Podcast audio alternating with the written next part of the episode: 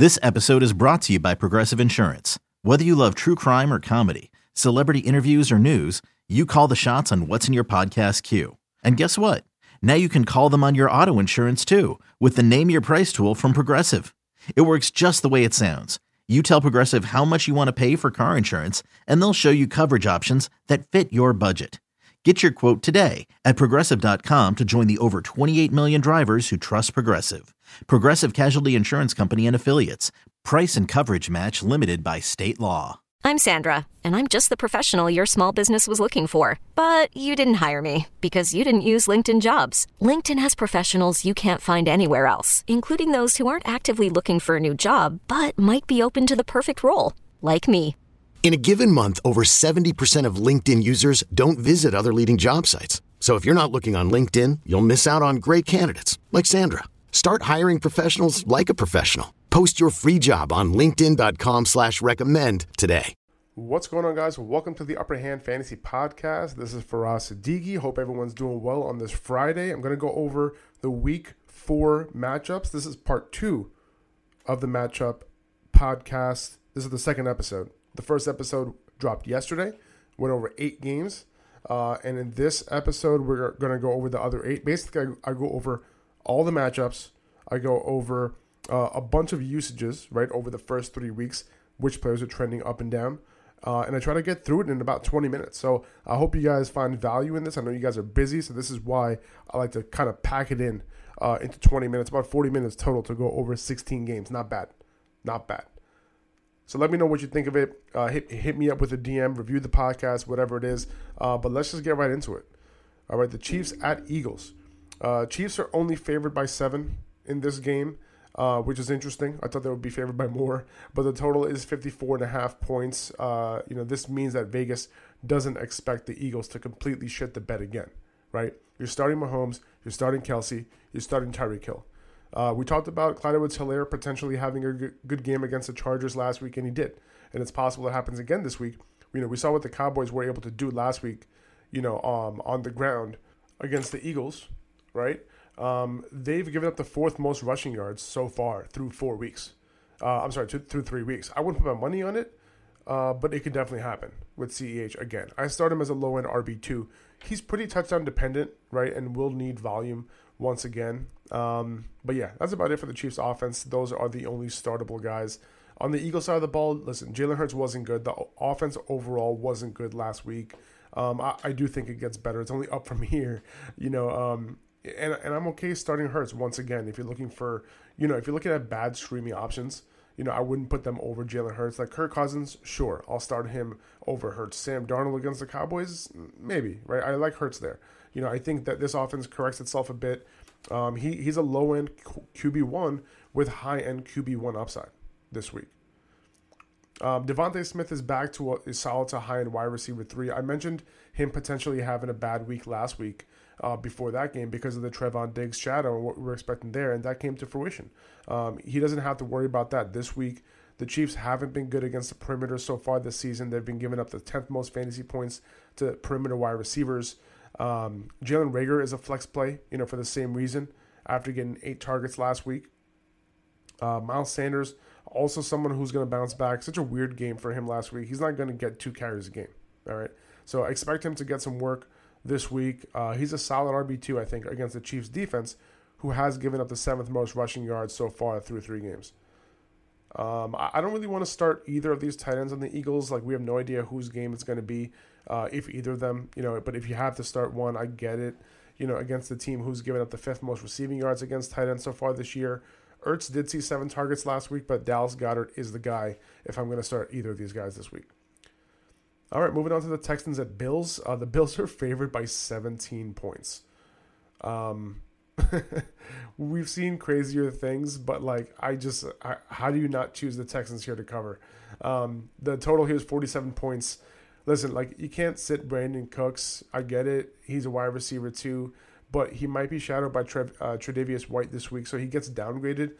I doubt he gets 30% of targets if White is covering him all game. So I, I temper my expectations with Cook this Cooks this week, but I, I totally understand putting him in your lineup so that's about it on the Texans. Um, uh, Josh Allen is a QB one high end QB one. He's in.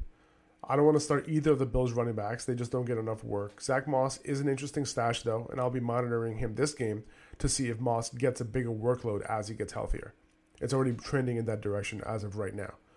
Uh, Stefon Diggs, he's in your lineup. His blow up is coming soon, right? And it could be against Vernon Hargreaves this week, who has been struggling a little bit. Uh, most of his perimeter routes, uh, Stefon Diggs' perimeter routes, will likely come against Hargreaves on that side, on the left side. So, um, uh, and the, uh, these other wide receivers, Emmanuel Sanders, he's a low end wide receiver, three high end flex play. Uh, he has upside um, every single week as long as he's running, you know, has the same route participation as Diggs does, which he does have. Uh, Cole Beasley, he's getting 25% of targets on the season. So if you're in a PPR league, it's tough to not start him as a wide receiver three. They run a lot of pass plays, and, and this is a decent matchup. Uh, and if you're desperate for a tight end on a good offense, a good passing offense, a high volume passing off offense, Dawson, Dawson Knox is a streamer in deeper leagues. Okay, moving on to the Cardinals at the Rams. The Rams are favored by four points, 55 point implied total. Um, Kyler Murray balling, keep him in your lineup. DeAndre Hopkins is hurting a little bit.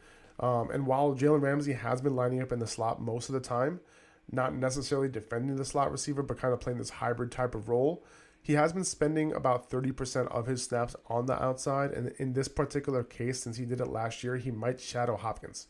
So basically, stay. He'll basically stay on the left perimeter where Hopkins lives. So I, I you know, it's funny. I've never seen a perimeter wide receiver of, of Hopkins caliber run all of his routes from one side of the field. Like it, it's maddening. Uh, I really wish they mix it up more with Hopkins. But anyway, uh, I'm still starting him as a wide receiver one. Um, it'll be hilarious if Hopkins does get the shadow from Ramsey, but he literally stays on the outside at all times. Um, Christian Kirk, he's a wide receiver three start this week, especially if Ramsey is in fact on Hopkins. Uh, he has the feel of a boom bust wide receiver because of the big plays, but he's been relatively consistent. Uh, if he gets it done this week, it'll be tough to keep him out of lineups moving forward. Uh, he's the preferred start, you know, while Rondale Moore is really a bench stash right now. He is a desperate upside flex option in deeper leagues. Talking about Rondale Moore here, you know, like 14 teams or more. Um, I know AJ Green had 100 yards last week, but I, am not I'm not going there. Uh, Chase Edmonds, solid, you know, PPR RB two. He has the upside to be a be a low end PPR RB one at some point. He's one of my favorite buy lows, by the way. 24% of target share last week, very welcome. The matchup for the whole offense isn't great, but the Cardinals are a high powered offense, so I'm going to stick with with your guns here. On the Rams side of the ball, I'm good starting Matthew Stafford as a solid QB1. He's balling. Uh, you're obviously starting Cooper Kupp. He gets another great matchup, pretty good matchup. The Cardinals have given up the 13 most fantasy points to slot wide receivers. Um, now, is this the week that Robert Woods starts getting some targets? Maybe. Like, this isn't really a matchup thing with him. It's about whether Stafford simply, you know, gives him what he's capable of handling in terms of some consistent volume. Like, he has 20% of targets on the season, which is good, and I think that can go up a bit. But Kupp's share will likely have to come down a little bit. So I, I'd play Woods as a wide receiver three this week, and I'm hoping his production can start adding up to some future wide receiver two starts. Uh, Tyler Higbee came back alive last week. He's still a solid tight end one for this week. The Cardinals haven't gone up against any good tight ends over the first three weeks, so it's tough to really get a gauge of what this matchup might look like over the course of the season in terms of defending tight ends. Uh, as far as his backfield, Darrell Henderson hasn't practiced in full yet, but you know, if you go on my Instagram and you stay, you know, updated through my Instagram stories, uh, you know, you'll definitely, you know, have an idea as soon as it happens whether he practices or not. Just stay up to date after this podcast. You'll stay up to date with my Instagram stories. I'll kind of, uh, you know, kind of go over like who's in and who's out, and, and who who would be the uh, my preferred plays, uh, depending on what situations, um, you know, are happening. And that's just not for Dal Henderson, but that's for for all of the other, um, you know, injuries as well. Um, but you know, I, I don't feel comfortable starting him this week with this rib injury because it's possible that he's active and then Sony Michel gets all the work. I'd love for him to get some full practices in before I put him in my lineup. Um, if Henderson does miss, though, Michel is a high end RB2 start against the Cardinals team who has given up the fifth most rushing yards to running backs uh, so far through three weeks. So Michel, you know, he also played on 74% of snaps last week without Henderson, uh, a very healthy number. So I'm, I'm all in on Michel, uh, you know, producing if you know the if if Henderson is out. All right, moving on to the Seahawks and 49ers. Uh, Russell Wilson, you know, quarterback one. He's a QB one this week. DK Metcalf, he's in your lineup. Tyler Lockett in your lineup. Both are borderline wide receiver ones right now. Lockett seems to be fine um, after what seemed like a scary knee injury last week. Pete Carroll said he's fine, uh, but he missed practice with a hip injury on Thursday. I'm monitoring that again. Stay, stay up to date with my Instagram stories uh, at Upper Hand Fantasy. Um, but you know, don't take Cal's word on anything. He said he's fine, but you know, pay attention to the practice reports and stuff. Uh, but the 49ers secondary is very banged up right now but they haven't given up a ton of fantasy points to wide receivers. So still starting these guys though, obviously. Okay, Chris Carson, you know, was a bit banged up last week. You know, some reported hamstring, right? Um, but it turned out to be cramps, so which makes sense if he's not missing any time. So Chris Carson still a solid RB two, even what might seem like a tough matchup. Um, Gerald Everett turning into a low end tight end one with his increased usage lately. His route percentage has been solid over the last two weeks and it, it's not much of a share anymore between him and Will Dissly like it was in week one. Deebo Samuel, you know, still getting some great usage. Uh, I'm still starting him as a wide receiver too, uh, even though you know Brandon Aiyuk is finally getting some route participation now, right? He's getting a full route participation um, as of last week. He's not sharing snaps uh, anymore, so Aiyuk can start getting some targets. As of right now, he's a flex play, but he can easily become a wide receiver three if he starts getting some more opportunities this week. Both of these guys run most of their routes on the perimeter, and the Seahawks have given up the 13th most fantasy points through the first uh, three weeks of the season to perimeter wide receivers. Um, so the matchup is solid. And George Kittle, there's no guarantee that he plays this week. So if he doesn't play, that's 25% of target share out the window from week three. So a lot of that can go towards Brandon Aiyuk, and both of these guys would get upgrades. Brand, uh, you know, Deebo's a high end wide receiver too, then, and then Aiyuk is like a, you know, you can put him in as a wide receiver three still, but have a little bit more confidence that there's more targets to go around. And if Elijah Mitchell isn't going to be out there this week, it doesn't seem like it is, then they might be a little bit more pass he- pass heavy than usual against the Seahawks. Um, but Kyle, Kyle Shanahan said that he won't make a decision until Saturday about Mitchell, and that Mitchell is still hurting. So I don't want to count him in. Trey Sermon will be the main running back again, but I don't trust him either. He's no more than a flex option this week after hardly getting 50% of snaps last week and with no running backs of note active. Moving on to the Ravens and Broncos.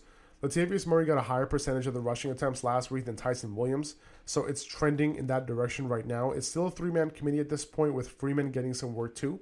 Um, I would guess this turns into a two man at some point, but I, I don't want to start either of these guys this week especially against the Broncos. They've allowed the second least amount of rushing yards to running backs so far, and they haven't allowed a touchdown to running backs through three weeks either. Um, Lamar Jackson's in despite the tough matchup. I'd start him as a solid QB1 this week, so just a slight downgrade there. Uh, Marquise Brown's matchup is not terrible. Um, he does run a lot of routes from the from the slot, where the Broncos have been great with Bryce Callahan, but he'll also see a lot of Kyle Fuller um, on that right side. So that's where the good matchup is. Uh, Brown is still a wide receiver three this week, with the Ravens starting to, to pass the ball a little bit more uh, because of their weakness in the run game now. But I, and and if you look at Mark Andrews, he's someone that they might depend on this week um, as a high end tight end one. Um, the Broncos have been good against defending the tight end position, but you know I'm still starting Mark Mark Andrews unless I have like Kittle, uh, not Kittle. I'm sorry, Waller, Kelce.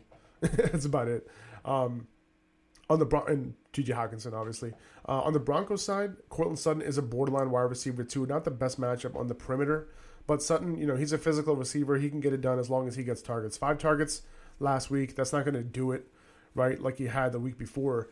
Um, so the hope is that he can lead target share by a healthy margin. Tim Patrick got the same amount of targets as Sutton last week, but I, I wouldn't be.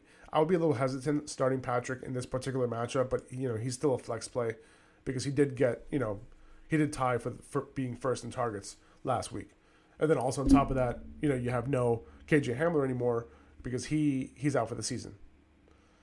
It would have been a really good matchup for KJ Hamler this week, by the way, because the Ravens ha- haven't been good against the slot. Uh, the Ravens did shut down TJ Hockenson last week after Darren Waller and Travis Kelce went off on them the two weeks prior. Um, I think they had enough, right? Um, and now they see Noah Fant, but I think they won't put as much emphasis on Noah Fant since they have Courtland Sutton, they have Tim Patrick to worry about at least. Um, Fant is a low end tight end one play this week. Hockenson even acknowledged that the Ravens were acting like he was the focal point last week, which he was because the Lions just don't have anyone to throw the ball to, right? Uh, Melvin Gordon, He's getting more of the work in the Broncos' backfield um, as the weeks go on. He's just like a higher percentage. He has a higher percentage of the rushing attempts, higher percentage of the the route percentage as well. So you know these guys are both flex plays. Um, him and the rookie, if you're desperate, but the matchup is not great. Steelers at the Packers. Uh, Diontae Johnson is back this week, so put him in your lineup as a wide receiver two. Uh, he gets a bump in PPR leagues to a high end wide receiver two. The hope is that he can make it through a game without getting hurt. That's the hope. He does line up away from Jaire Alexander on like 65% of his routes, so I'm not worried about that matchup. Uh, no word on Juju yet. I'm recording this before the Steelers released their practice report for Friday, but he did get in a limited practice on Thursday. Uh, he's a bit of an iffy play this week, to be honest, but Chase Claypool also popped up on the injury report with a hamstring on Thursday. Uh, not sure if this is anything we should be concerned about, but Friday's practice report will say a lot. Uh, just keep up again with my Instagram stories at Upper Hand Fantasy, and you'll get all the updates that you need there. Uh, if Chase Claypool does play, about 40% of his routes will come after Jaire, uh, come against uh, Jaire Alexander. Najee Harris, again, he's going to make his money off of these targets. He's a must start if you're in a PPR league. Uh, he, he's an RB1 start either way with the opportunity he's getting, especially in the pass game. He probably won't see 19 targets again like he did last week, but I can totally see 7 to 8 targets this week for Najee, especially if Juju isn't 100%. Okay, on the other side of the ball, Aaron Rodgers has a good start this week. The Steelers' secondary has not been playing well. As long as he stays upright, he should be able to take care of business. Solid quarterback one this week. Davante Adams obviously in, uh, especially against the secondary, giving up the second most fantasy points to perimeter wide receivers. Now, can Marquez Valdes-Scantling do something this week? Are you in a pinch? Are you suffering from flex distress? Are all the waiver wire options gone? You might be eligible to take care of that problem with MVS this week. Aaron Jones in your lineup. His usage is amazing this year. Now the game I'm most excited about the Bucs and Patriots. Bucs are favored by 7, 49 point implied total. Get Tom Brady in your lineup because my man is on a mission to destroy Bill Belichick and the Patriots this week. He should have all his weapons. AB is back. Gronk should play. Get everyone in your lineup. Shit's gonna be crazy. The over under in this game is 49, but I think the Bucs are gonna score 49 themselves. The Patriots have played the Dolphins, the Jets, and the Saints, so they didn't get tested yet on defense. Um, the matchups on paper all suck, but Mike Evans will be able to take care of Jalen Mills on the left side. AB will have the toughest matchup against J.C. Jackson, but but he's still a fringe wide receiver three this week. Um, I play Gronk if he plays, even if he's hurting a little bit. Like you don't want, like you don't think Brady is going to try his best to get Gronk a touchdown in New England again. But I, you know, I don't want to miss out personally.